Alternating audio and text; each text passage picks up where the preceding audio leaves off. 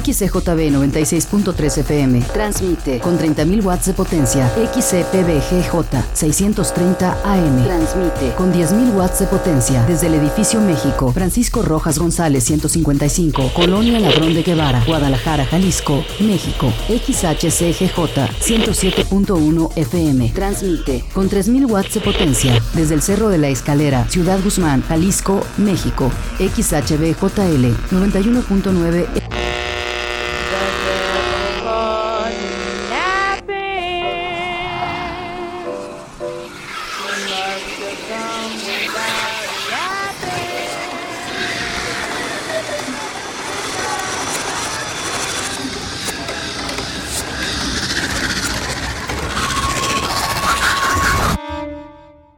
abre la puerta de... El sótano. El sótano.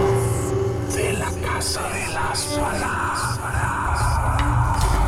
Bienvenido. Si eres cardíaco, no pases la puerta. Pero si no te importa tomar el riesgo, aférrate a tu fe y escucha con atención.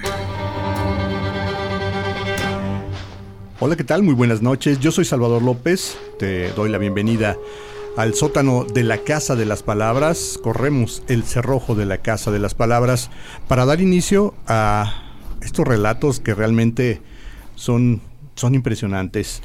Eh, bienvenido tú que me escuchas a través del 96.3 de la FM aquí en la zona metropolitana de Guadalajara, 91.9 de FM en Puerto Vallarta y a través del 107.1 por allá en la fría ciudad Guzmán. También bienvenidos a aquellos que nos escuchan a través de la AM en el 1080 en Puerto Vallarta. Eh, estos días hemos tenido mucha participación eh, afortunadamente, de nuestros radioescuchas, quienes se han tomado el tiempo y la molestia de compartir sus historias con nosotros. Te hago esta misma invitación al 3315 96 57 76. Asimismo, a través de nuestra página de Facebook, donde puedes eh, compartir con nosotros tus relatos, tus historias, tus opiniones. Y eh, también te recuerdo las redes de Jalisco Radio, arroba Jalisco Radio, tanto en Facebook como en Twitter. El día de hoy tenemos a nuestro primer radio escucha invitado. Hemos tenido participación con Caincer Phoenix y los Cuernos de la Luna. Ha sido a través de la vía telefónica. Y bueno, esta noche estamos orgullosos de que nos acompañe aquí en cabina nuestro primer radio escucha. Él, eh, para todos ustedes y para nosotros, es el señor M. ¿Cómo estás, señor M? Bienvenido. ¿Qué tal, Chava? Buenas noches. Muchas gracias por la invitación. No, al contrario, gracias a ti por darte este tiempo de acudir con nosotros. Eh, has participado con nosotros a través de, de mensajes, a través de, de nuestro número de WhatsApp. Y la verdad yo escuché algunas de tus historias me parecieron sumamente interesantes, por lo cual pues me atreví a hacerte esta invitación para que nos acompañaras, porque creo que es digno de compartir lo que tú has vivido, lo, las experiencias que tú tienes.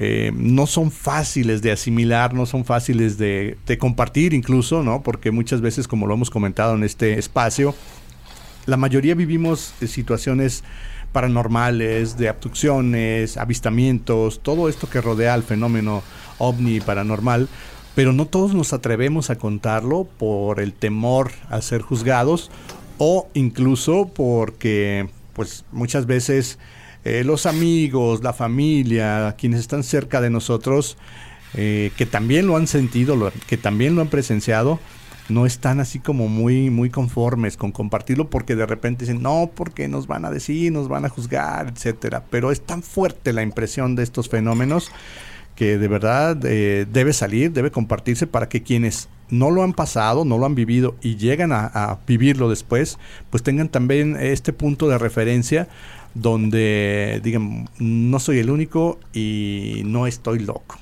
Así que, señor M, platícanos, por favor.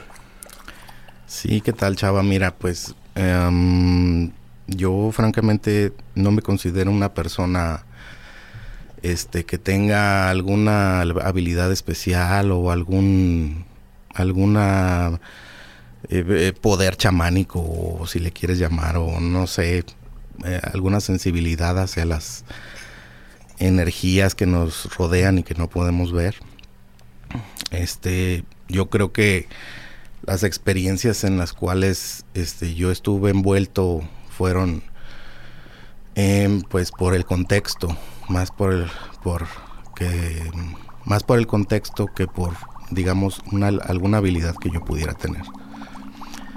Mm, quisiera que algunos radioescuchas entendieran que pudieran contaminar su entorno, su trabajo, su casa con objetos, con algunas, este, digamos, eh, cosas que están impregnadas con ciertas energías y este, esas propiedades, esas cosas, te pueden este, hacer pasar a veces hasta un mal rato, ¿no? Este punto que tocas, eh, señor M, es, es, interesante porque muchas veces eh, solemos acudir, por ejemplo, a lugares de venta de antigüedades, a lugares de ventas de, artículos coleccionables. Y eh, repentinamente hay algunas personas que nos comentan, nos, nos han dicho que se sienten atraídos por algo, una escultura, una figura, una pintura, pero que al mismo tiempo esto les provoca cierta sensación, cierto temor, cierto escosor que eh, podría resultar interesante en ese momento para ellos, pero sin medir, sin medir esas, esas consecuencias. ok, este, este artículo como que siento raro de llevármelo, de tenerlo, pero pues me lo voy a llevar a ver qué pasa o lo voy a regalar más adelante. Y ciertamente creemos que todo lo que está alrededor nuestro puede quedar impregnado de pues de vibraciones, de seres o no sabemos cómo describirlo, que habitaron en algún momento, que tuvieron alguna conexión con esos objetos o con esos lugares, ¿no? Sí, así es. Este, yo mira, mm, mm, voy a comenzar este mi, mi relato, digamos, este, presentándote el contexto, más o menos qué fue lo que pudo pasar este, en el sentido de del, del em, de qué fue lo que pasó y por qué el hogar en el que viví tanto tiempo con mis padres eh, se contaminó, ¿verdad? Em, quiero comenzar con el hecho de que mm, mi abuelo, por el cual yo sentía mucho respeto y mucho cariño. Este, él era, em, tenía muy escasos em, estudios y él sin embargo dedicó su vida al trabajo y a su familia, la sacó adelante. Él con el dinero que conseguía construía casas y compraba terrenos y construía casas. Este, él los materiales que a veces él podía conseguir muchas veces eran sobrantes, sobrantes de obras de demoliciones y este o de remodelaciones de algunas casas y él como tenía una familia muy grande este él, economizaba de esa forma pensando en, esta situación eh, él consiguió un mármol muy bonito este, de muy buena calidad. Y este, y a la fecha está puesto, ese, ese mármol está en la casa en la cual yo viví 30, 40 años, bueno, 30, años con, mis papás, y de hecho mi mamá todavía vive ahí. Y este mármol, em, mm, pues al parecer, si tú lo analizas, si tú lo ves, es un mármol que se utiliza principalmente en las lápidas de, de los cementerios. Yo no estoy echando culpas, no estoy diciendo que, que ha estado mal. O sea, mi abuelo buscó una alternativa económica para adornar su casa y lo hizo excelentemente bien. El mármol todavía a la fecha está puesto. Y, pero creo yo que, que fue un error que él cometió sin darse cuenta. Yo creo que también en ese afán de, de, vivir mejor, de estar mejor, de que su casa se viera bien, eh, bueno, no sabemos incluso si él sabía la, el origen de estas piezas o no, pero dijo, bueno, pues esto se, se, ha de ver bonito en mi casa, me lo llevo, lo coloco y le doy una apariencia diferente. El mármol, como usted bien lo sabe, es una de las piedras eh, pues naturales, más pues ¿cómo le podemos decir? Se trabaja para estatuas, se trabaja para diferentes cosas. Hay eh, monumentos de la antigüedad que han sido trabajados en este material y prácticamente se dice que es a perpetuidad porque es muy resistente a la erosión y a otros tipos de efectos climáticos que pudieran dañarlo. ¿Este mármol se fue colocado en donde en la fachada de la casa? No, el mármol está puesto únicamente en las escaleras y en un pasillo que distribuye hacia los cuartos en la parte superior de mi casa. Ok. ¿Y qué pasó después de esta remodelación? Pues mm, mi abuelo vivió algunos años ahí, no sé, dos o tres años con su familia. Mm, después le vendió esta casa a mi papá y nos fuimos, nos mudamos ahí a esta casa. Mm, desde que nos mudamos, eh, nosotros veíamos sombras que cruzaban únicamente en esta parte de la casa, de cuarto en cuarto, digamos, o por el pasillo o en las escaleras. Este, era, era muy notorio que era, ese era el área con más actividad, con sombras, lo que todo el mundo conoce como sombras, ¿verdad? O sea, veían pasar de esas que, como comúnmente decimos, con el rabillo del ojo, ¿no? Ves como que algo se mueve a un lado tuyo, hacia atrás, pasa muy rápido y no puedes distinguir exactamente qué, que sea, ¿no? Exactamente, exactamente. ¿Qué, más se da aunado a esta eh, percepción de sombras, señor M?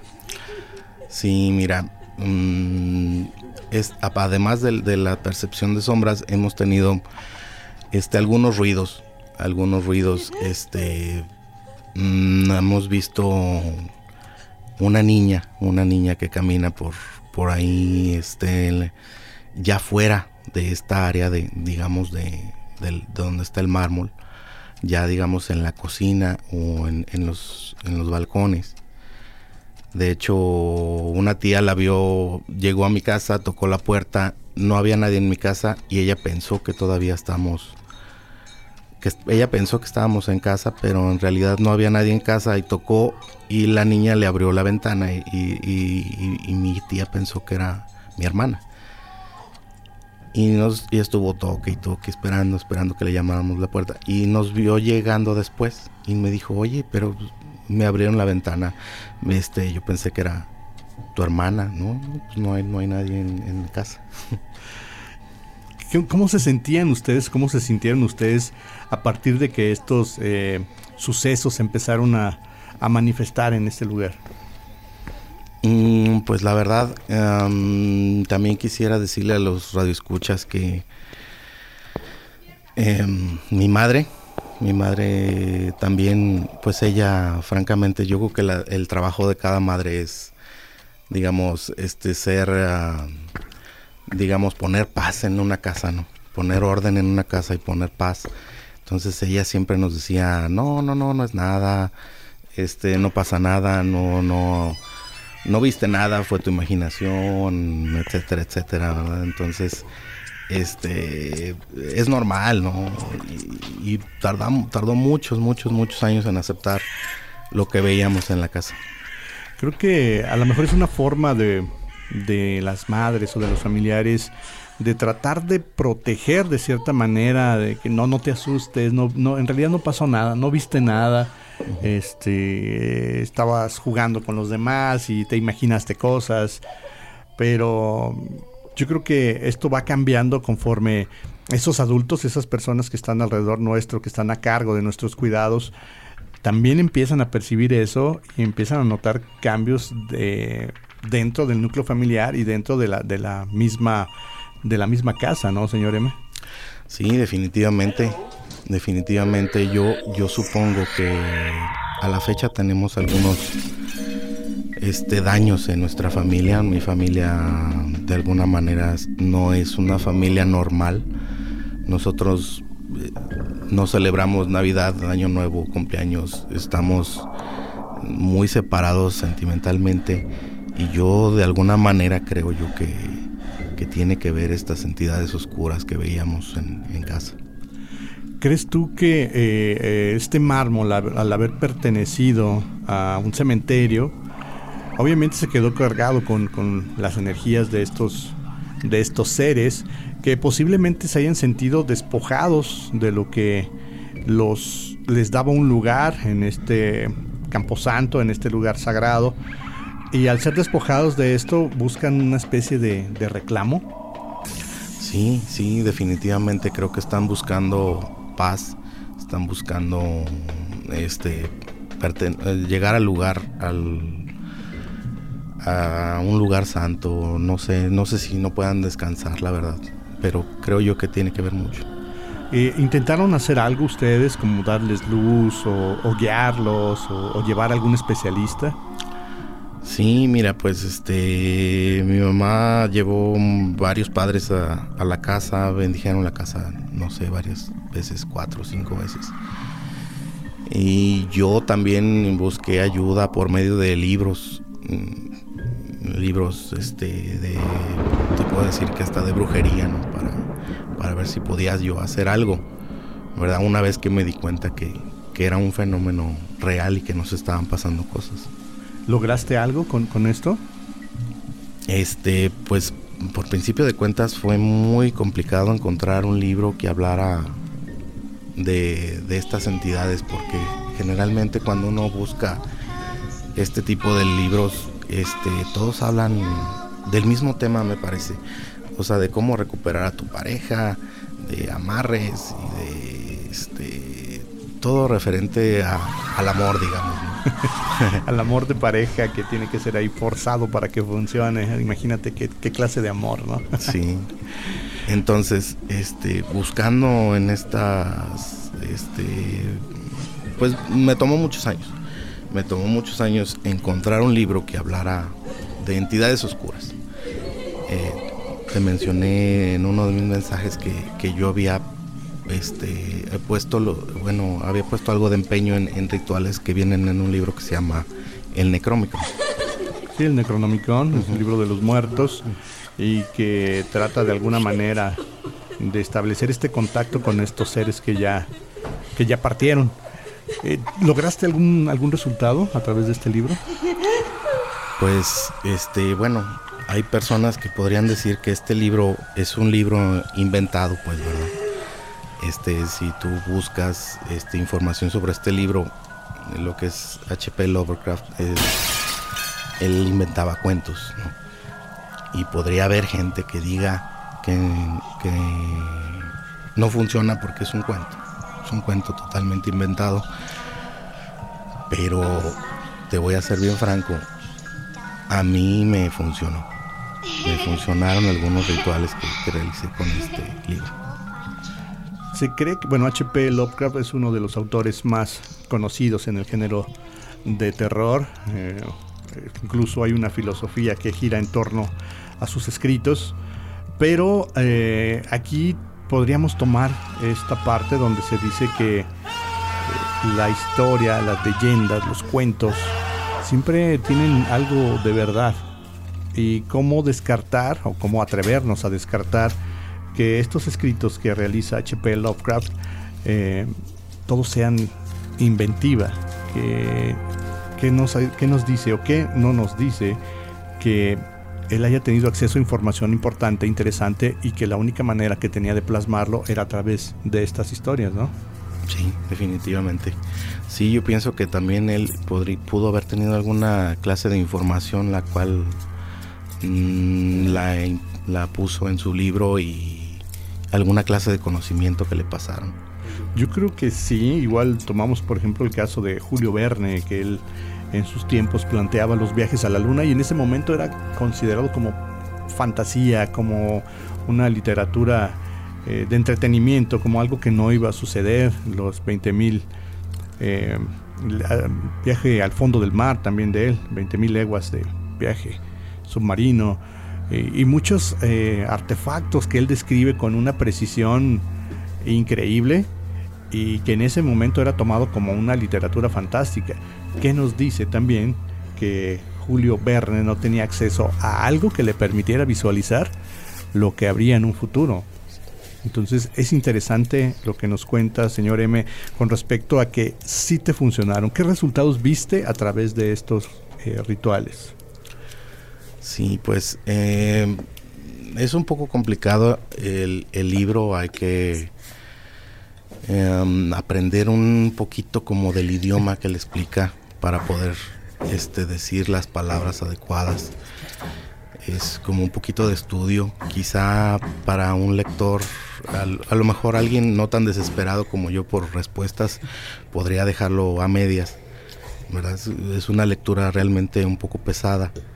Eh, pero sí, este, por ejemplo, cuando hice un ritual para que me fuera bien en un negocio, eh, mi negocio se trataba de reparación de autos. Eh, al día siguiente que había realizado un ritual, me llama uno de mis amigos y me dice, ¿sabes qué? Este, choqué. o sea, bueno, puede, yo pensé, yo dije, bueno, es casualidad. Sí, sí, sí. Em, otra de las cosas que hice, este,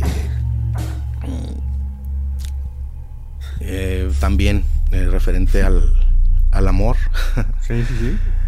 Em, invocas a una deidad, digamos, que se llama Ishtar. Ajá. Y dos días después conocí a mi esposa. ¿Has intentado algún otro ritual a través de este libro? Mm, pues la verdad, eh, como son varios, um, otra de las facilidades que tiene este libro es que eh, los, digamos, los ingredientes para realizar los rituales no son difíciles de conseguir como te comento, he leído varios libros de brujería y hay unos que prácticamente los, los ingredientes que necesitas son increíblemente difíciles de, encontrar, ¿no? O, o, digamos, este, sacrificios en cuanto a gallinas y chivos y, ese, y, esa es la parte que no me, que no me gusta, ¿no? Entonces, este, este libro no tiene nada absolutamente referente a eso, sino que te pide, digamos, una manzana te pide, digamos, un pedazo de, algún metal, te pide alguna este pedazo, digamos, de seda. Entonces son, son ingredientes, digamos, que son muy fáciles de conseguir. Y no habla el libro tampoco, digamos, de una consecuencia como cuando, digamos, los, los libros, digamos, de algunos satanistas, ¿no? digamos, este, tú sabes que si haces un contacto con, con Satanás, este, te lo va a cobrar el doble y el triple y cuádruple y nunca vas a terminar la deuda, ¿no? Y este libro nunca se refiere a absolutamente nada de eso. Son simplemente eh, rituales. Si usted que nos escucha y no está muy familiarizado acerca de este libro de Necronomicon, eh, es un libro que pertenece al universo de Cthulhu o los mitos de Cthulhu, Cthulhu, como usted quiera y pueda pronunciarlo, eh, de Abud al-Zaret. Eh, este, este libro, el Necronomicon, es un grimorio, eh, una compilación. Y bueno, se dice que es ficticio, como bien lo mencionaba el señor M, ideado por el, este escritor estadounidense H.P. Lovecraft. El Grimorio es un tipo de libro de conocimiento que es mágico, generalmente datado de mediados de la Baja Edad Media hasta el siglo XVIII. Y la verdad son muy pocos los que están datados en esta fecha o anteriores al siglo XIII. Estos libros contienen correspondencias astrológicas, este, listas de ángeles y una serie de datos que pudieran resultar bastante interesantes y fantásticos, ¿no? Pero que insistimos, no hay quien asegure que esos datos eh, o sean fidedignos o no lo sean, o incluso eh, no provengan de fuentes pues más, más reales, más cerca al ser humano y que hayan sido pasados de, de boca en boca porque resulta increíble eh, la descripción tan puntual con la que se realizan estos, estos rituales y aparte los gráficos que tiene este libro también eh, de hecho implicaron muchísimo eh, trabajo, muchísima imaginación, si usted así le quiere llamar, para que pudieran ser llevados a cabo e incluso cálculos matemáticos por ahí, ¿no, señor M? Sí, así es. Este parece los sellos, los sellos de, de las puertas parece un cálculo matemático y, un, y una combinación de geometría también. Sí, así es. Y no, no, le, no le extrañe usted y no piense usted que estos grimorios han sido solamente en el mundo fantástico y por autores de terror. Hay un grimorio, el Liber Anegimis, Anegemis es la pronunciación correcta, y este se le atribuye nada más y nada menos que a Platón, para que usted tome más o menos idea de la historia de esta compilación de libros. Así que si usted se encuentra por ahí en alguna ocasión un grimorio, léalo, estúdielo, véalo con calma y como, nos dice el señor M, no se desespere porque si realmente quiere un resultado tiene que incluso aprender estas etimologías, estos eh, idiomas extraños, pero que a final de cuentas pudieran darle ese resultado que usted está buscando, ¿no, señor M? Sí, así es. Sobre todo la comprensión, la comprensión que eh, es principalmente lo que yo estaba buscando. Porque obviamente no busca uno como en las películas este, una eh, eh, controlar a una deidad o a un demonio. Realmente dudo mucho que se pueda controlar, pero podrías lidiar un poco con, la situación, ¿no? Sí, podría ayudarte a sobrellevar lo que estás eh, viviendo o incluso darte alguna opción de respuesta para eso, ¿no? Así es. Ya lo sabe usted que nos escucha aquí en el sótano de la Casa de las Palabras. Comunique, comuníquese con nosotros al 33 15 96 57 76. Comparta con nosotros sus experiencias, sus testimonios, sus historias y los compartiremos aquí en esta transmisión. Obviamente, si usted está de acuerdo con ello, para que los demás escuchas también eh, sepan lo que sucede en este entorno, en este mundo en el cual vivimos y que muchas veces no alcanzamos a comprender de tan rápido que se suceden las cosas y de tanto definitivamente que esto abarca.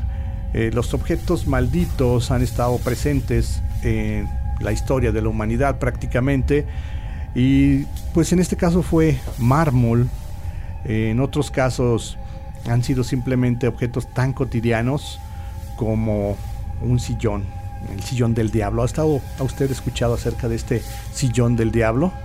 Pues la leyenda relata que en el año de 1550 se denuncia la desaparición de un niño de 9 años, mientras que los vecinos de la calle Esgueva, por allá en Valladolid, declararon que desde el sótano de la casa de un joven de nombre Andrés, eh, esa parte trasera de la casa daban a la actual calle de la Solanilla, se oían gemidos, llantos, extraños ruidos y obviamente veían salir agua sanguinolenta a través del desagüe.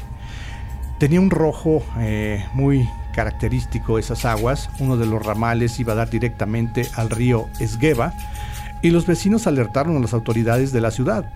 Lo que encontraron al abrir el sótano, otro sótano, fue realmente espeluznante. Era una mesa de madera, encontraron el cuerpo del niño desaparecido, despedazado, tras haberle practicado en vida una autopsia Además, se hallaron cadáveres de perros, gatos en la misma postura que el cuerpo humano de la mesa. Andrés finalmente termina confesando que tenía un pacto con el diablo a través de una silla que estaba en su escritorio en la que se sentaba a escribir sus teorías eh, y estas ideas extrañas que tenía. Era aficionado obviamente a despasar seres vivos y sus espantosas notas de la nigromancia, autopsias que practicaba con los seres vivos que cazaba. Escuchó usted bien, los cazaba incluso a niños. Eh, al sentarse en este sillón, el diablo le ofrecía toda la sabiduría del mundo en medicina y se comunicaba con él. Al proceder a registrar los pisos superiores de su casa, se, se encuentra esta silla fabricada en silla de nogal con respaldo y reposo de cuero color marrón el señor Andrés Proaza fue condenado por la Inquisición a morir en la hoguera. Sus inmuebles y con ellos el sillón fueron expuestos en subasta pública, pero nadie, nadie los quiso debido a la fama del nigromante que acompañaba a su dueño. El sillón se mantuvo en posesión de la Universidad de Valladolid y actualmente este sillón está en el Palacio Nelly por allá en Valladolid. Sigue existiendo. No sé, ¿se atrevería usted a sentarse en este sitio? Y enseguida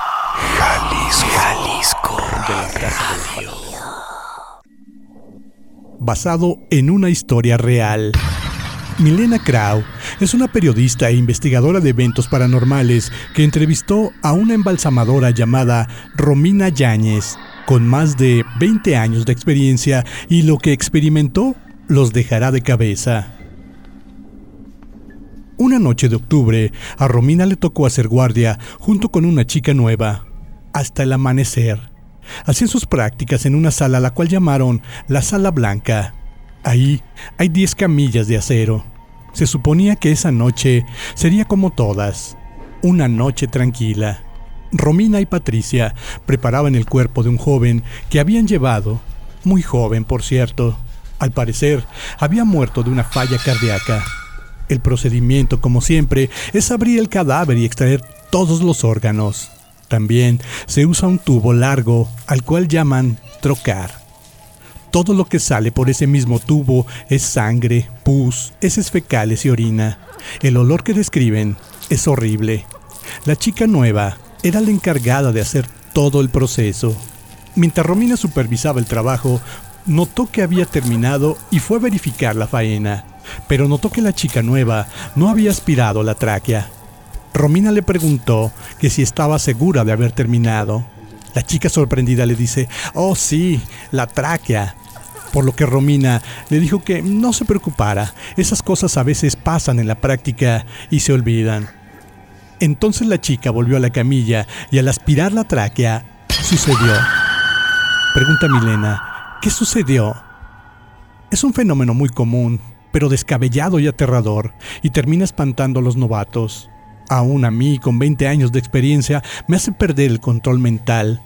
Cuando se aspira la tráquea, se libera el trocar unos gases que pasan por las cuerdas vocales del cadáver y al liberarse salen como gritos fuertes. Se le llama muerto parlante, aunque más que hablar el cadáver, lo que hace es gritar. A veces suenan como gritos de una mujer. Y no cualquier mujer, sino una mujer aterrada. Esa noche fue la peor, ya que nunca había experimentado un grito como ese. Era profundo, aterrador, agonizante. Sonó increíblemente horrible. Cualquiera que no supiese lo que pasaba dentro pensaría que el cadáver gritaba enfurecido y triste. Patricia cayó en shock, pero le expliqué por qué pasaba eso. Decidí darle a esa chica un descanso, por lo cual terminé de aspirar y maquillar el cadáver yo sola, dijo Romina. Aquella noche, después de eso, quedaron en silencio total. Solo se escuchaba en la morgue sus pasos al andar le expliqué a Patricia que aún yo siendo profesional, esas cosas me ponen de nervios, pero no podía sacar de su mente aquel grito tan descabellado y lleno de rabia.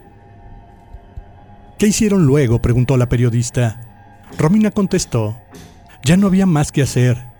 Solo estaba el cadáver de ese chico, por lo cual fuimos a la sala de descanso.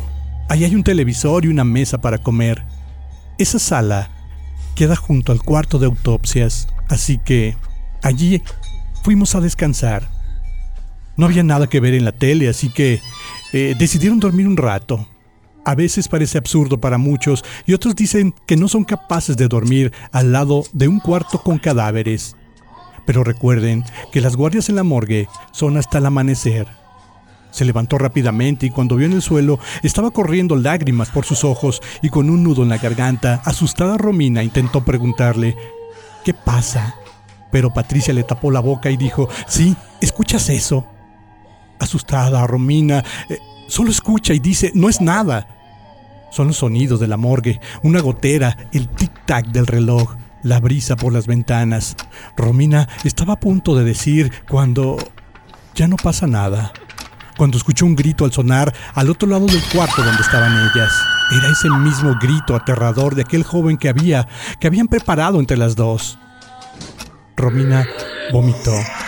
Su piel se puso de gallina y empezó a temblar y sudar frío. Patricia estaba al borde del colapso nervioso.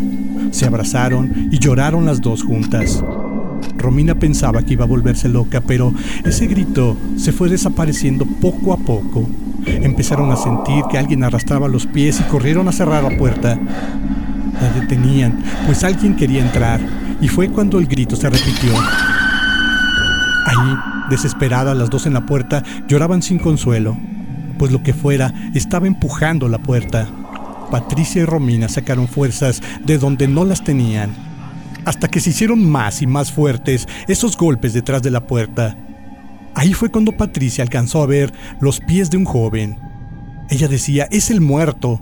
Romina quería hacérsela fuerte hasta que moviendo la cabeza dijo, sí.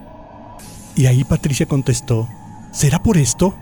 Patricia había tomado del cadáver una pulsera y Romina le dijo, ¿estás loca? Arrójalo, le gritó, y al tirarlo por la puerta se calmaron los golpes y los gritos. Al arrojar la pulsera debajo de la puerta, sintieron como si un saco de huesos se moviera. Se retiraba lentamente hasta el otro lado del cuarto. Solo se escuchaba cómo se movían las camillas de acero. Fue aterrador y escalofriante. No pudieron dormir más. Hasta el día siguiente sus colegas llegaron y tuvieron que tumbar la puerta. Aún no se explican por qué estaba tan maltratada por fuera. No pudieron decir nada al respecto. Estaban asustadas y avergonzadas, pero antes de ir a casa, Romina miró el cuarto. Y sí, ahí estaba el cadáver del chico, tal cual lo habían dejado la noche anterior.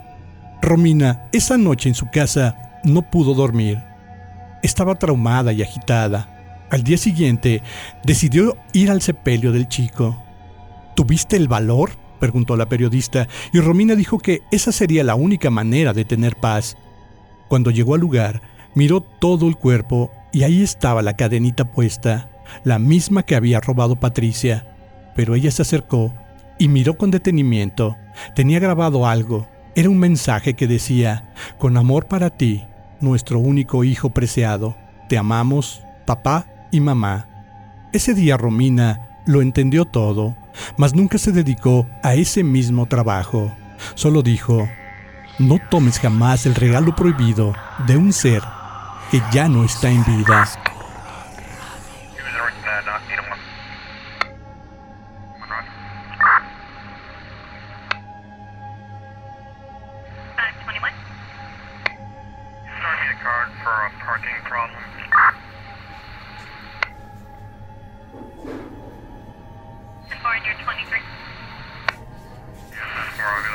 Tragué saliva mientras mis ojos estaban dirigidos al congelador de cadáveres, ya que unos minutos antes había escuchado una voz que provenía de uno de los congeladores que tenía al frente de mí.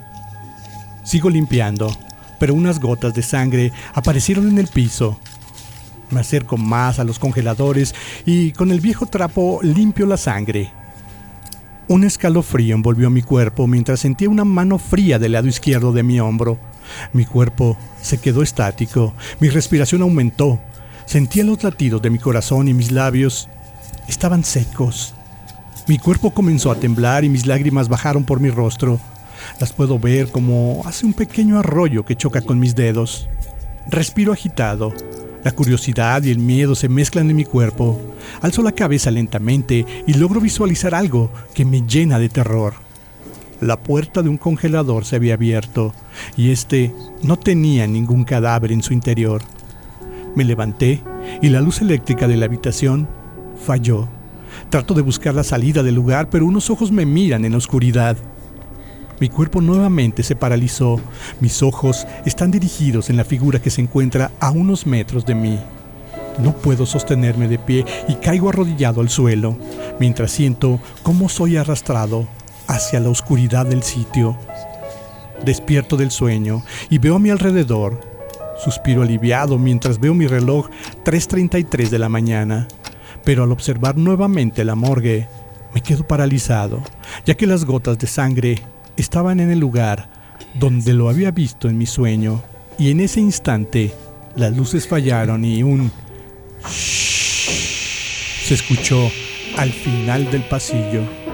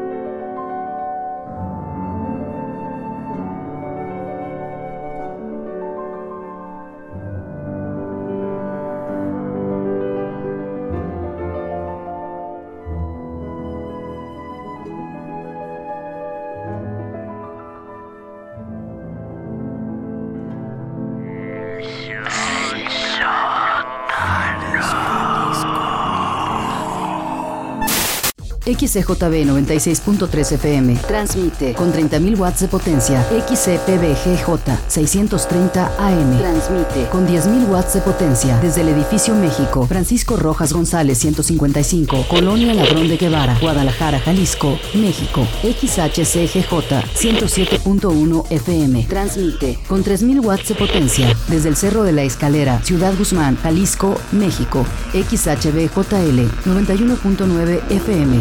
Transmite con 50.000 watts de potencia desde Océano Pacífico 201, Colonia Palmar de Aramara, Puerto Vallarta, Jalisco, México. Jalisco Radio.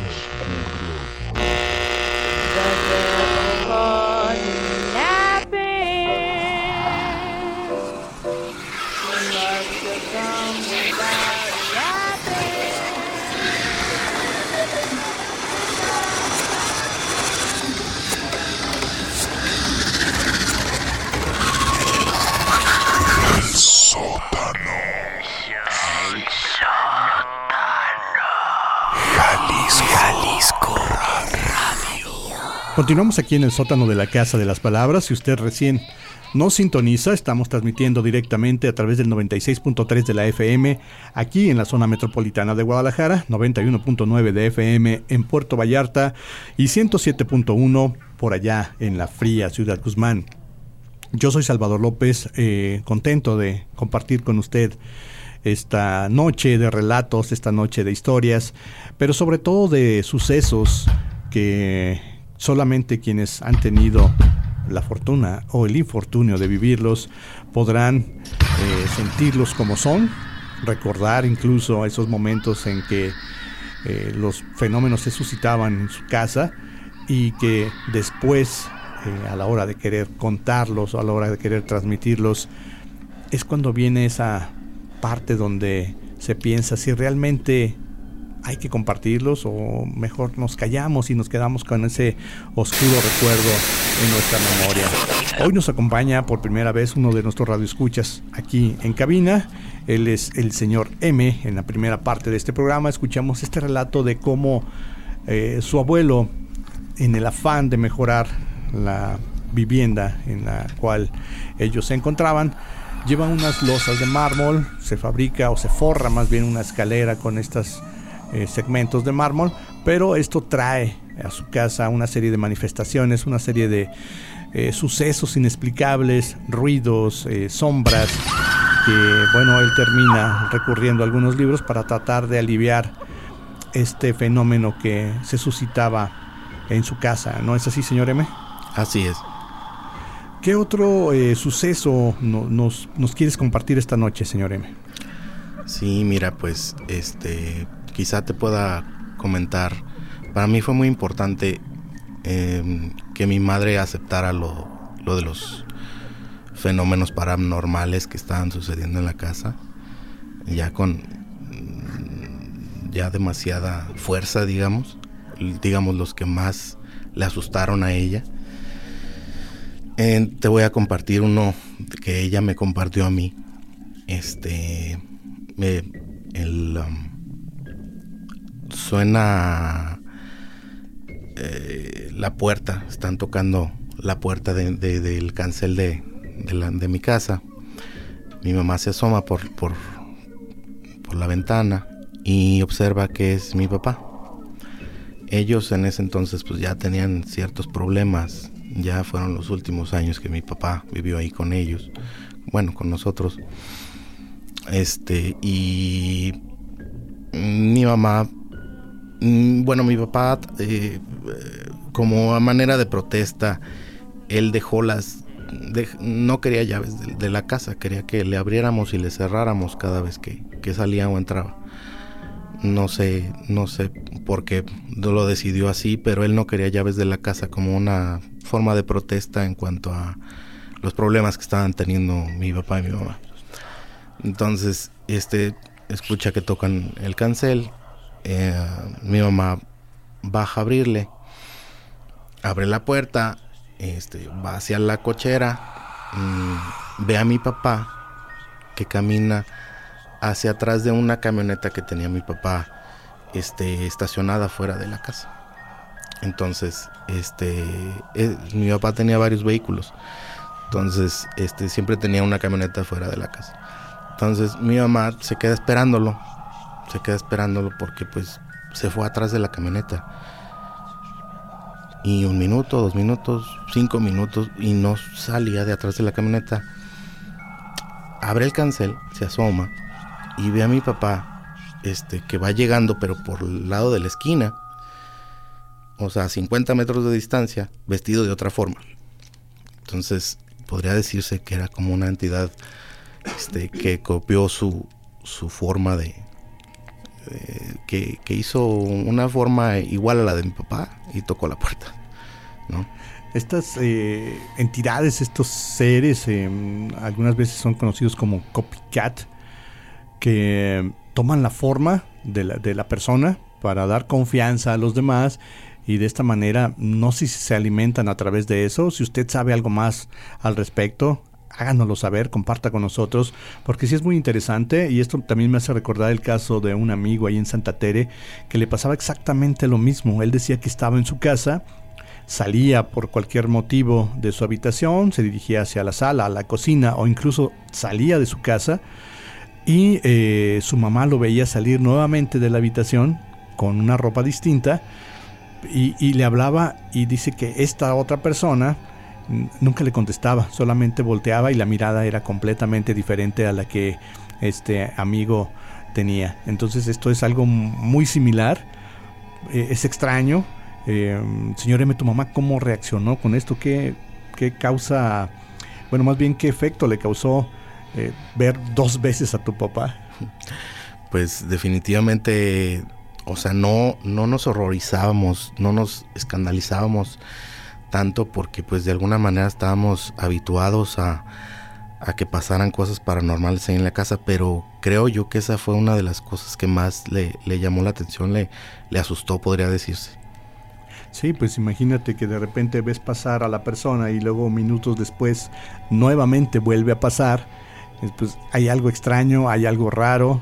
Eh, hay otro fenómeno que se conoce como doppelganger, pero es completamente distinto. Se dice que todos tenemos un doble por aquí en este mundo y que ese doble mantiene cierta conexión con nosotros, aunque pudiera ser completamente distinto y sobre todo eh, opuesto a lo que nosotros regularmente hacemos.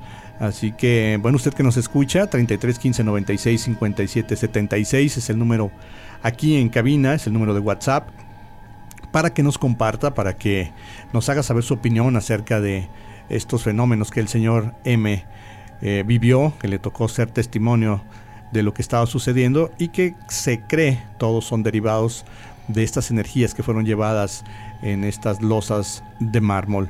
Eh, señor M, síguenos contando más acerca de estos sucesos que se vivieron o se siguen viviendo tal vez en esta casa.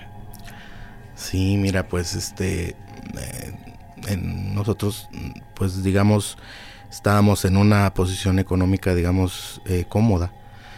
Entonces, eh, nosotros recibimos clases de piano particulares. Mi papá compró un piano cuando estábamos pequeños y nos, este, nos, nos contrató un maestro particular para que, para que nos diera unas clases de piano ahí en la casa.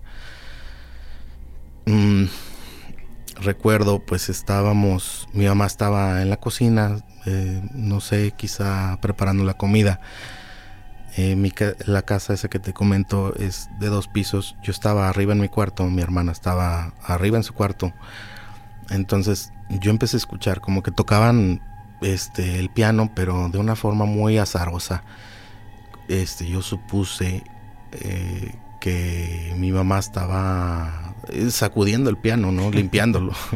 Jugando con el piano. sí, sí, sí, pero de, de, repente se empezó a convertir como en una melodía eh, mal tocada, no lúgubre, no lenta, no rápida, una melodía como si algún principiante de piano quisiera eh, tocar un, un alguna canción que mal, ¿no? Digamos, sin, sin practicarla.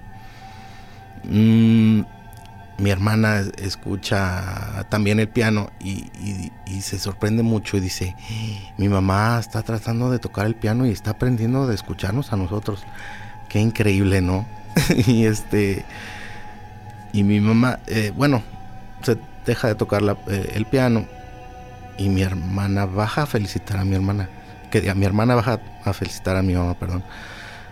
Oye mamá, este, estás aprendiendo a tocar el piano, este, a, través de, nada más escucharnos. Y mi mamá le responde, no, ¿sabes qué? Es que yo pensé que eras tú.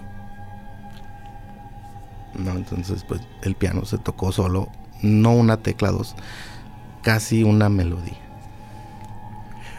Todo el mundo lo escuchó, pero todo el mundo pensaba que era la otra persona. Así es. y bueno, todo el mundo decía, bueno, ya ahí la lleva, ¿no? Ya va mejorando, ya está logrando más cosas. Pero eh, pues no era, no era ninguno de ustedes, no era nadie de casa. Y, bueno, pues aquí tenemos otra manifestación donde pues estaban precisamente tratando de enviar algún mensaje, de hacerse presentes, eh, de decir aquí estamos, no sabemos si a forma de, de reclamo, si a forma de solicitar ayuda, a forma simplemente de hacerse presentes en este universo, en este mundo que pudiera resultar, resultar paralelo al que ellos habitan o en el cual están cautivos. No lo sabemos, pero sí eh, es irrefutable. Eh, no podemos negar esto, este escándalo que se realizó con el piano. Mm, ya no era una sombra, ya no era una luz que pasó, ya no era un ruidito que se escuchó, ya era una casi completa melodía, según lo mencionas, ¿no? Así es, así es. ¿Qué, más eh, sucede en esta casa? Pues, mm, mira, por ejemplo, te puedo platicar, las cosas desaparecían del lugar donde las dejabas. Es en el sentido en el que yo quisiera que los radioescuchas este, entendieran eh, psicológicamente cómo te afecta esto eh, creo yo que, parte de, la infelicidad o, de nuestros problemas que tenemos en la familia se derivan de esto porque, digamos, las famosas llaves, ¿no? Las que siempre se pierden. Este, si tú las dejas en una mesa y regresas y ya no están, te haces dudar de ti mismo. Si estás haciendo una tarea y de repente la regla ya no está, además de que te, tardas en, buscar otra, este, además este, te hace dudar de ti mismo, de tu capacidad de retención, de tu capacidad de memoria, de tu capacidad de, hacer las cosas, ¿verdad? Entonces, eh, yo lo veo con mis hermanos, o sea, son, son muy inteligentes, son muy listos, pero siempre tienen un cansancio crónico que que creo yo que, se deriva de estas entidades. quizá, o sea, no, no quiero eh, evadir la responsabilidad y decir, es que mi hermano no es medio flojo, o que mi hermana es media, no, descuidada, o no sé, o sea, francamente todo el mundo cometemos errores y todo el mundo nos da flojera, pero que todos los días te mencionen que están terriblemente cansados y que están enojados y que están tristes y que están con una depresión fuerte. Este, hemos tenido hasta problemas con drogas, con ese tipo de cosas y dices, oye, pero pues, ¿por qué? Si nunca tuvieron un mal ejemplo, si mi madre fue muy correcta, si mi padre fue muy correcto, este, mm, yo creo que tiene que ver mucho. Yo creo que sí, yo, yo, eh, yo estoy seguro que a todos nos pasa o nos ha pasado algo muy similar de que yo aquí dejé esto, yo estoy seguro que aquí lo dejé o simplemente hace dos minutos lo estaba usando, eh, cambié de posición, regreso y ya no está. ¿Qué pasó con eso? Hay un fenómeno denominado el efecto Doppler, o también conocido como el efecto Jotz, eh, que es reportado por muchísimas personas y aseguran, aseveran que ahí estaba algo y después ya no.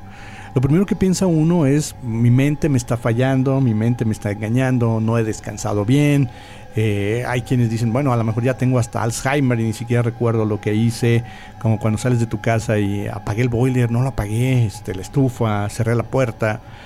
Pero estos fenómenos van mucho más allá y yo creo que son atribuibles a, muchas cosas, ¿no? Una puede ser la manifestación de estas entidades y otra más que pudiera ser eh, el cruzamiento o la interacción entre mundos paralelos donde determinada frecuencia eh, hace que esos objetos súbitamente ya no estén y minutos u horas después aparezcan en ese mismo lugar, en ese mismo punto.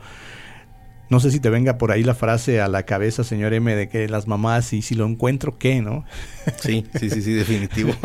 Oye, es que lo dejé ahí y la mamá, si yo voy y lo encuentro, ¿qué? Sí. Porque luego mágicamente cuando llegaba la mamá, ahí estaba el objeto y tú decías, es que no puede ser, yo busqué ahí 40 veces y no estaba el objeto y ahora que viene alguien externo a este suceso que yo estoy viviendo, súbitamente aparece el objeto. Sí, sí, sí. Cuéntenos usted qué le pasa, si ha vivido por este, este fenómeno, si ha extraviado algo y luego repentinamente eh, regresa, el objeto está en ese lugar en donde usted aseguraba que estaba, o simplemente hay algunos que no vuelven a aparecer. Así es.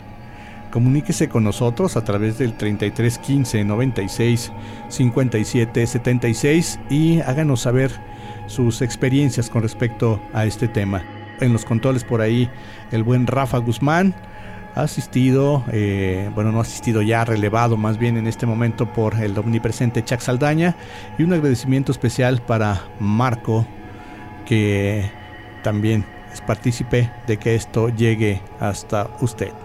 Seguimos aquí en el sótano de la Casa de las Palabras.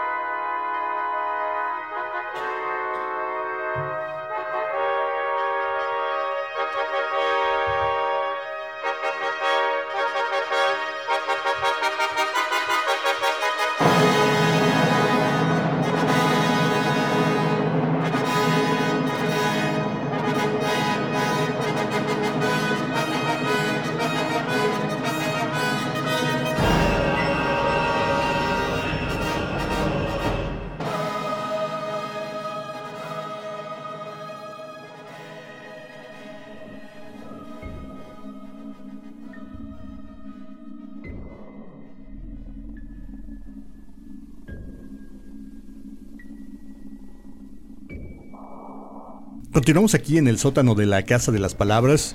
Nos están compartiendo. Hay una parte eh, muy buena que no sé si alcancemos a sacar en este programa, pero que es sumamente interesante y es acerca de los cosmonautas rusos. Eh, muy, muy buena. Hay unos cosmonautas que siguen por ahí perdidos en el espacio y Ana asegura que hay transmisiones todavía de estos de estos personajes que fallecieron hace muchos años y que por ahí siguen perdidos en el espacio. Eh, continuamos aquí, te recuerdo nuestro número de contacto 33 15 96 57 76 para que te comuniques, comparte con nosotros tus experiencias, qué te ha pasado a ti con respecto a esta pérdida de objetos, a estos seres, estas manifestaciones que se dan seguramente en todas las casas y hay quienes ponemos atención y hay quienes simplemente lo dejamos pasar y no le damos la importancia que debiéramos. 33 15 96 57 76 es nuestro número en cabina y continuamos con esta interesantísima charla con el señor M. Platícanos más acerca de tus vivencias con este tipo de fenómenos, señor M. Sí, mira, chavat, pues, como te comentaba, pues este hay hay razones por las cuales yo creo que estas entidades este eh, eh, interfieren con tu vida cotidiana, tratan, digamos, de mermar tus, tus, conocimientos, tratan de robar tu energía. Eh, yo tengo una anécdota la cual hilo hacia estos, estos este, travesuras o estos eh, intentos por, por dañar tu, vida cotidiana de estos seres. Mira, pues yo tenía aproximadamente unos ocho meses trabajando en mi tesis. Mm, fue la verdad un logro sacarla en ese tiempo. Mm, fue lo que me exigió mi directora de carrera. Mm, fue muy complicado para mí. Mm, mi asesora, la verdad, no era la mejor asesora. Un saludo para ella. y este.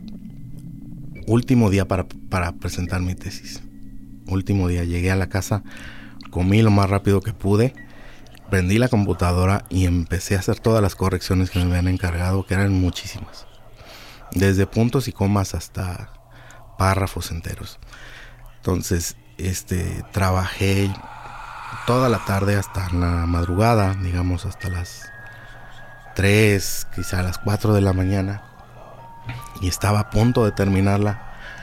Me faltaba prácticamente unos 15 minutos de trabajo.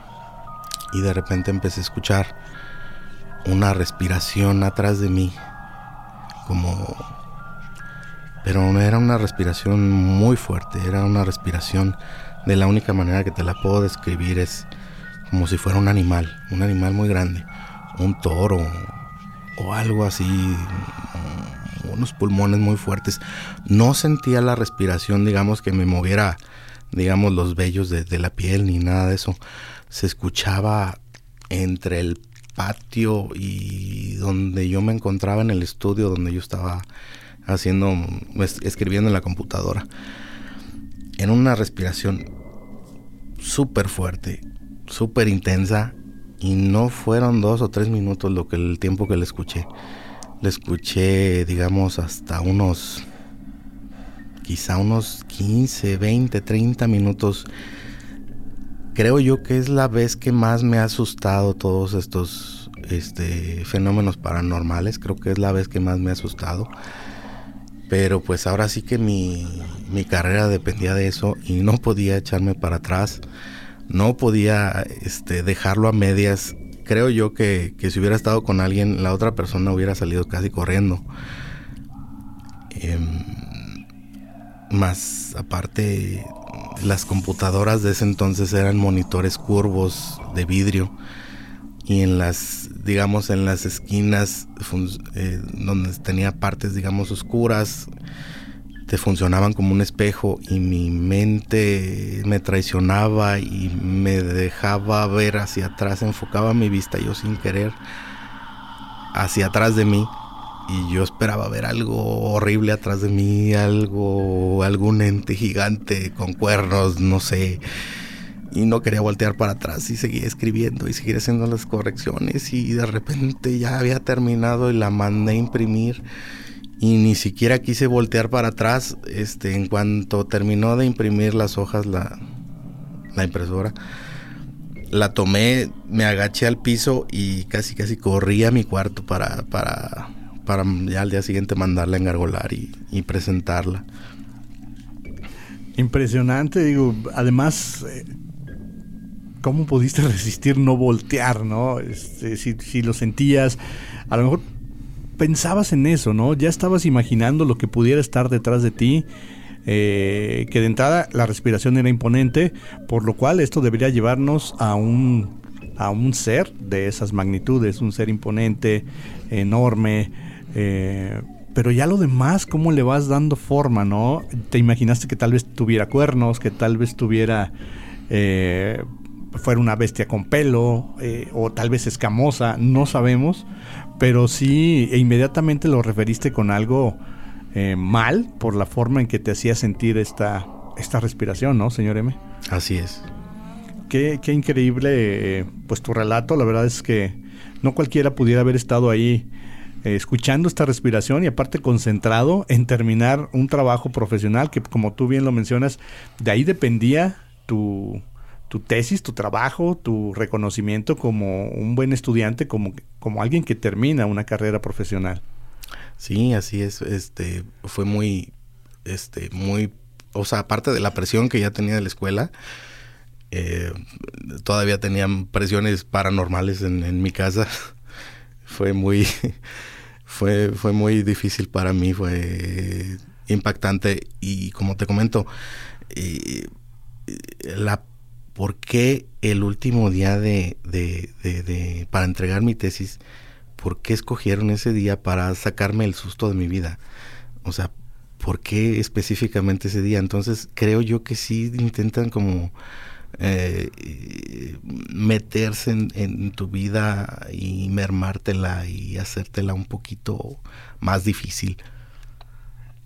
Fíjate que desde este punto de vista pareciera eso, ¿no? Que esto pudiera marcar tu, tu destino, tu futuro. O sea, si tú no hubieras entregado esta tesis, si hubieras tenido, eh, si hubieras sido más débil mentalmente y ceder ante los sonidos que estabas escuchando, seguramente hubieras dejado eso por la paz, eh, no haces tu tesis, no te gradúas y no sabemos qué consecuencias pudo haber traído esto, ¿no? Sí, sí, sí, sí. eso es lo que yo opino porque, eh, como te comento, mis, mis hermanos son el 10% de lo que ellos pudieron haber sido. Em, yo los veo atorados en lo mismo, cansados todo el tiempo. O sea, yo creo que yo tuve esta palabra que estás usándose mucho, eh, reticencia, eh, para pues, sobreponerme a, esto. Y bueno, también cabe mencionar pues que, que busqué respuestas. siento que de alguna manera me, ayudaron a buscar información. Yo creo que a lo mejor ahí estriba la diferencia en que tú tuviste el valor y, esa curiosidad de decir, ok, ¿es esto que me está sucediendo? Sí está sucediendo. Eh, no logro entenderlo, pero voy a buscar la manera de entenderlo y de resolverlo. Y no le diste la vuelta al problema, sino que lo enfrentaste a tu manera y tratando de documentarte con lo que tú creías conveniente para resolver ese suceso, ¿no? Así es. A diferencia tal vez de tus hermanos, que solamente eh, eran presenciales de este fenómeno, pero prefirieron darle la vuelta y a lo mejor mm, ni siquiera tomarlo en serio o tratar de convencerse a sí mismos de que no había sucedido. Sí, sí, sí, sí. Esto es lo que de alguna manera también puede hacer cambios en nuestra, en nuestra vida, el saber que las cosas están ahí, que las cosas existen, como se reza eh, popularmente, lo que es arriba es abajo. Entonces, lo bueno y lo malo existen. Simplemente eh, habría que encontrar ese, ese punto de equilibrio, ese balance entre ambos mundos para poder vivir como regularmente lo hacemos.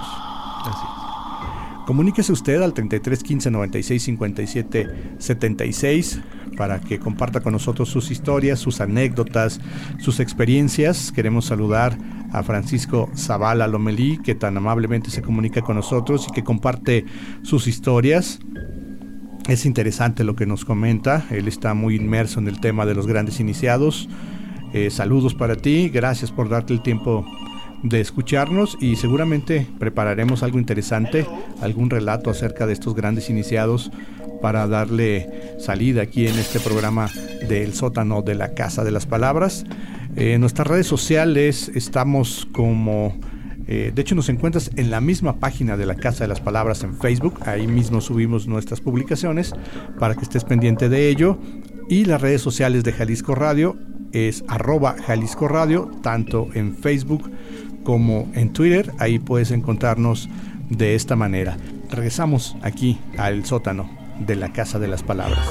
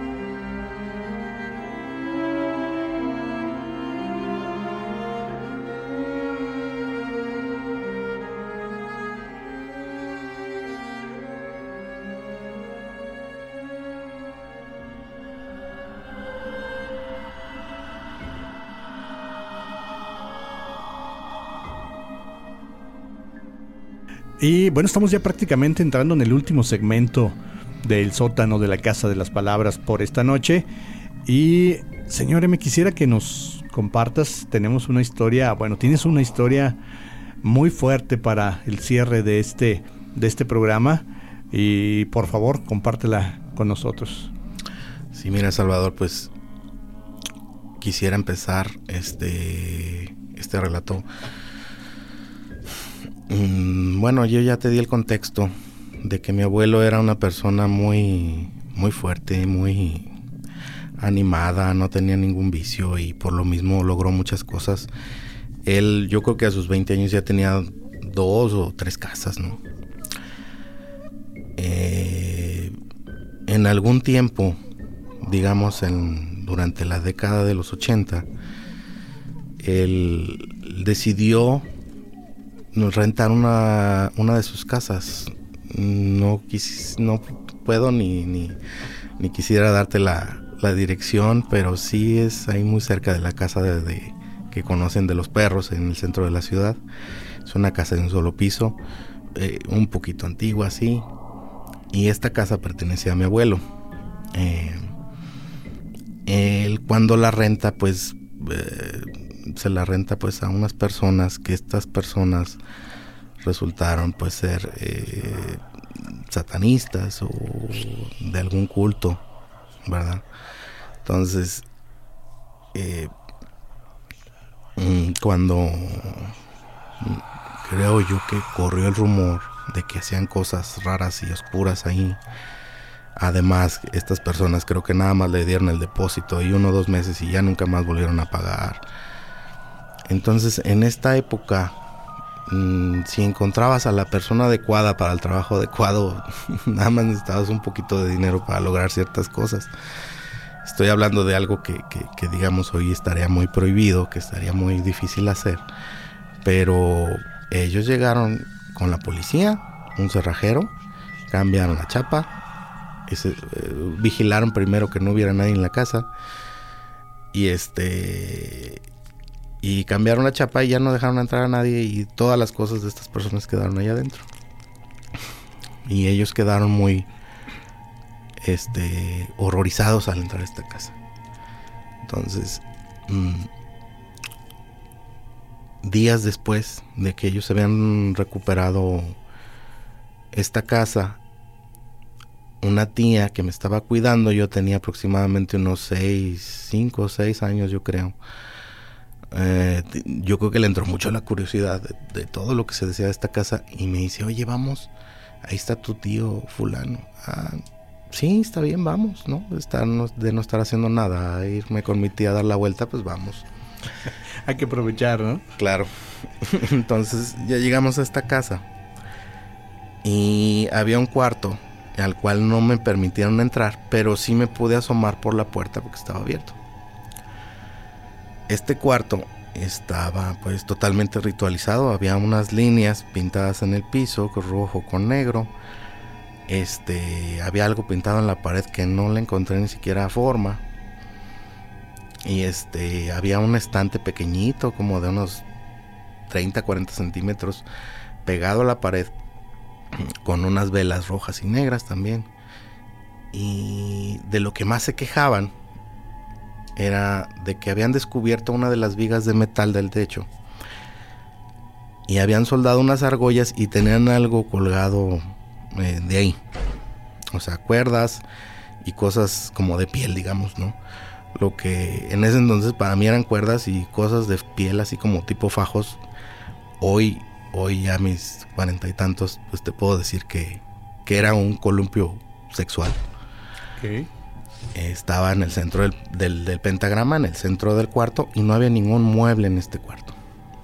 No me dejaron entrar, fue algo que yo vi de pasada, ¿no? Asomado desde la puerta. Y cerraron la puerta y me quedó, digamos, la casa para seguir explorando, ¿no? Entonces yo seguí explorando, llegué a la cocina, llegué al comedor y al fondo había un cuarto pequeño que estaba repleto de juguetes. Pero no era no eran cualquier juguete, era lo que en ese entonces conocíamos como fayuca, ¿no? Este, Que no, era, no se conseguía aquí, ¿no? No era de fácil acceso. Exactamente, eran puros juguetes de muy buena calidad que venían de Estados Unidos y prácticamente nuevos, o algunos tenían hasta su caja.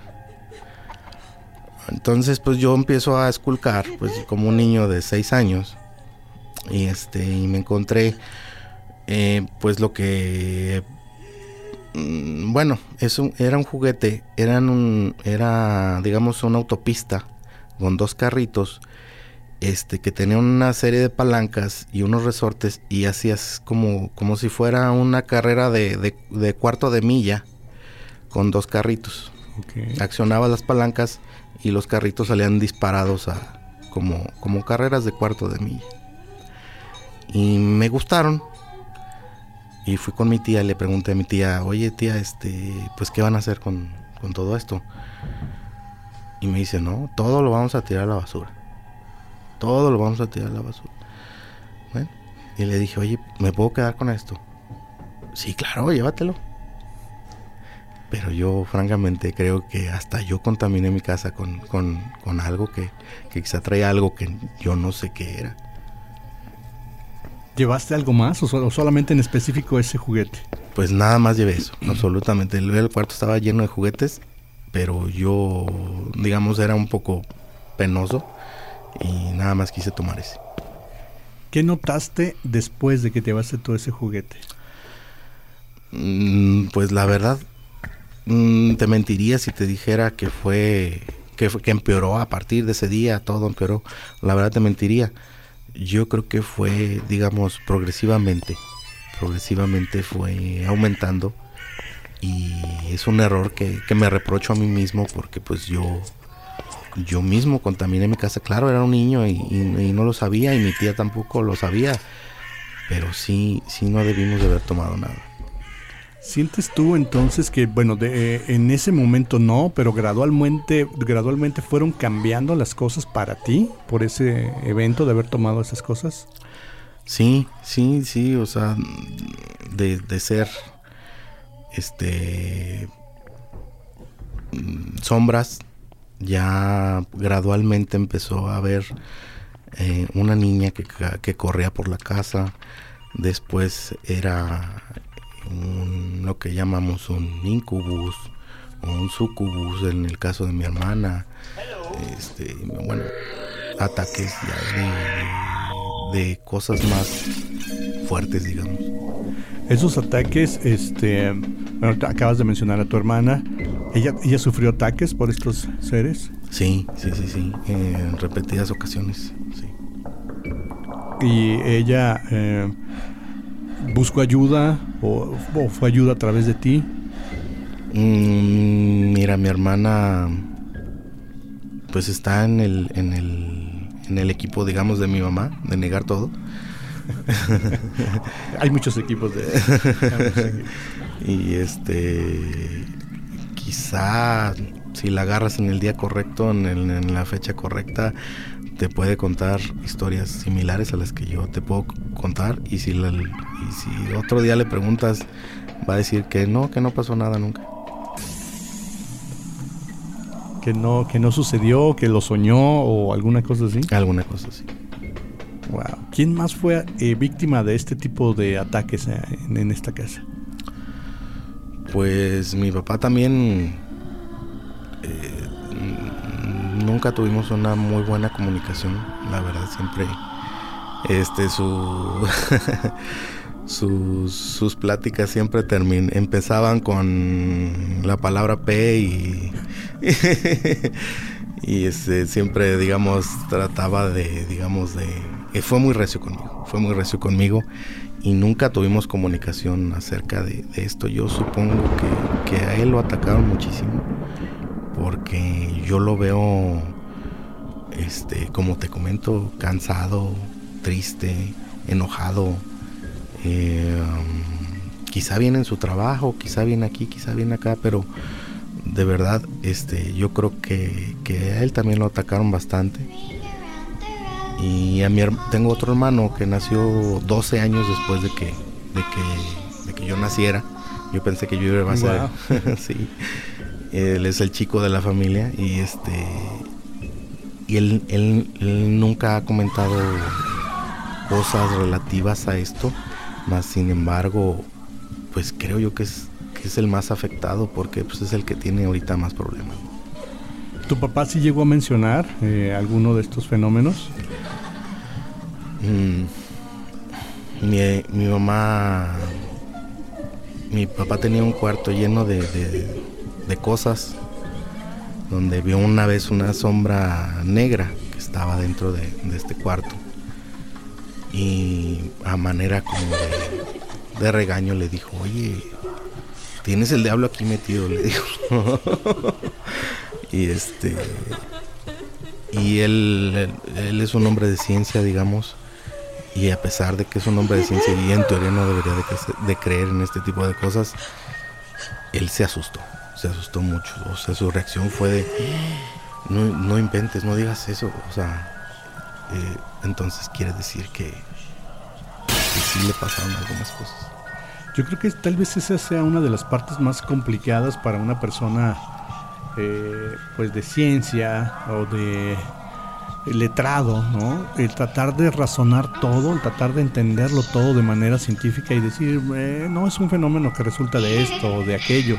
Pero cuando esos fenómenos se vuelcan en ataques, es posiblemente cuando ya no nos queda otra opción más que aceptar que realmente hay algo que está pasando en torno a nosotros, ¿no? sí. Eh, estamos ya por cerrar esto, señor M. ¿Con qué quieres eh, cerrar? ¿Con qué te quedas de esta charla? Sí, mira, Salvador, pues definitivamente quiero decirle a la gente que eh, que cuando pasen este tipo de cosas, por favor, por favor, eh, a todo el mundo nos ha pasado que por el rabillo del ojo vemos alguna sombra o se nos mueve algún objeto o algo así, ¿no? O sea, yo creo que a mucha gente le ha pasado. Pero si ya es, digamos, una actividad fuerte, una actividad paranormal, ya digamos, este, muy seguido, que sí busque ayuda, este, no es necesario, digamos, un chamán, no es necesario, digamos, un armonizador o como le quieran llamar, este, busque información, eh, se puede hacer algo, se puede, se- se- uno mismo puede hacer las cosas. ¿No es necesario depender de alguien más? ¿Crees tú que esto sea un mejor resultado? O sea, que tú directamente atiendas ese problema a través de, obviamente, estos soportes literarios, a través de... A lo mejor que alguien te pueda dar un consejo, pero evidentemente pudiera funcionar mejor en lugar de que tú lleves a alguien. Pues eh, principalmente mm, pues evitar la charlatanería porque sí, mm, sí puedo creer que haya alguien ahí que te pueda echar la mano ayudar este que de veras tenga ese esa habilidad ese poder. Eh, pero sí definitivamente mm, hay más charlatanes que que personas que realmente te pueden ayudar. No siempre la religión te puede te puede ayudar. No siempre este tu fe te puede salvar a veces hay que buscar otras alternativas Pues bueno, nos estamos ya prácticamente despidiendo. Señor M, muchas gracias por haberte tomado el tiempo de acompañarnos aquí al sótano de la Casa de las Palabras. Y obviamente la puerta, el cerrojo queda abierto para cuando eh, puedas regresar.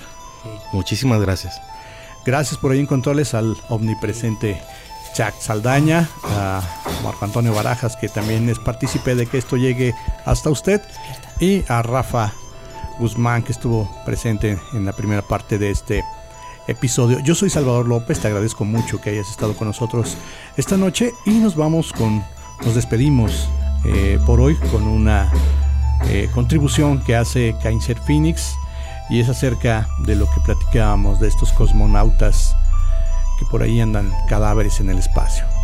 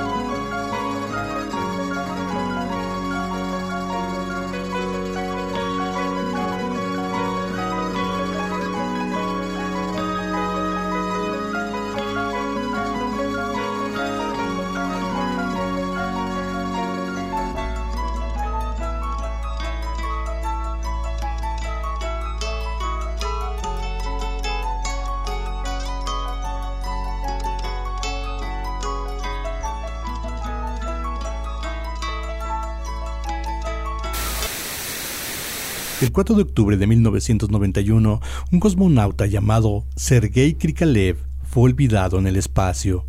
Mientras que Krikalev estaba llegando al final de su última misión en la Estación Espacial Mir, después de más de cinco meses en el espacio, en la Tierra, en su país, en su país natal, desaparecía. Sergei Krikalev nació en la extinta Unión Soviética, en Leningrado, ahora San Petersburgo, el 27 de agosto de 1958. Se graduó como ingeniero mecánico del Instituto Mecánico de Leningrado en 1981 y unos años después fue seleccionado como cosmonauta en el lejano 1985. Con 30 años, Krikalev comenzó su primera misión en noviembre de 1988 a bordo de una nave, un Soyuz TM-7, que lo llevó a la Estación Espacial Mir por 152 días pero la segunda vez que su cuerpo gravitaría en aquel lugar sería digna de una novela de ciencia ficción.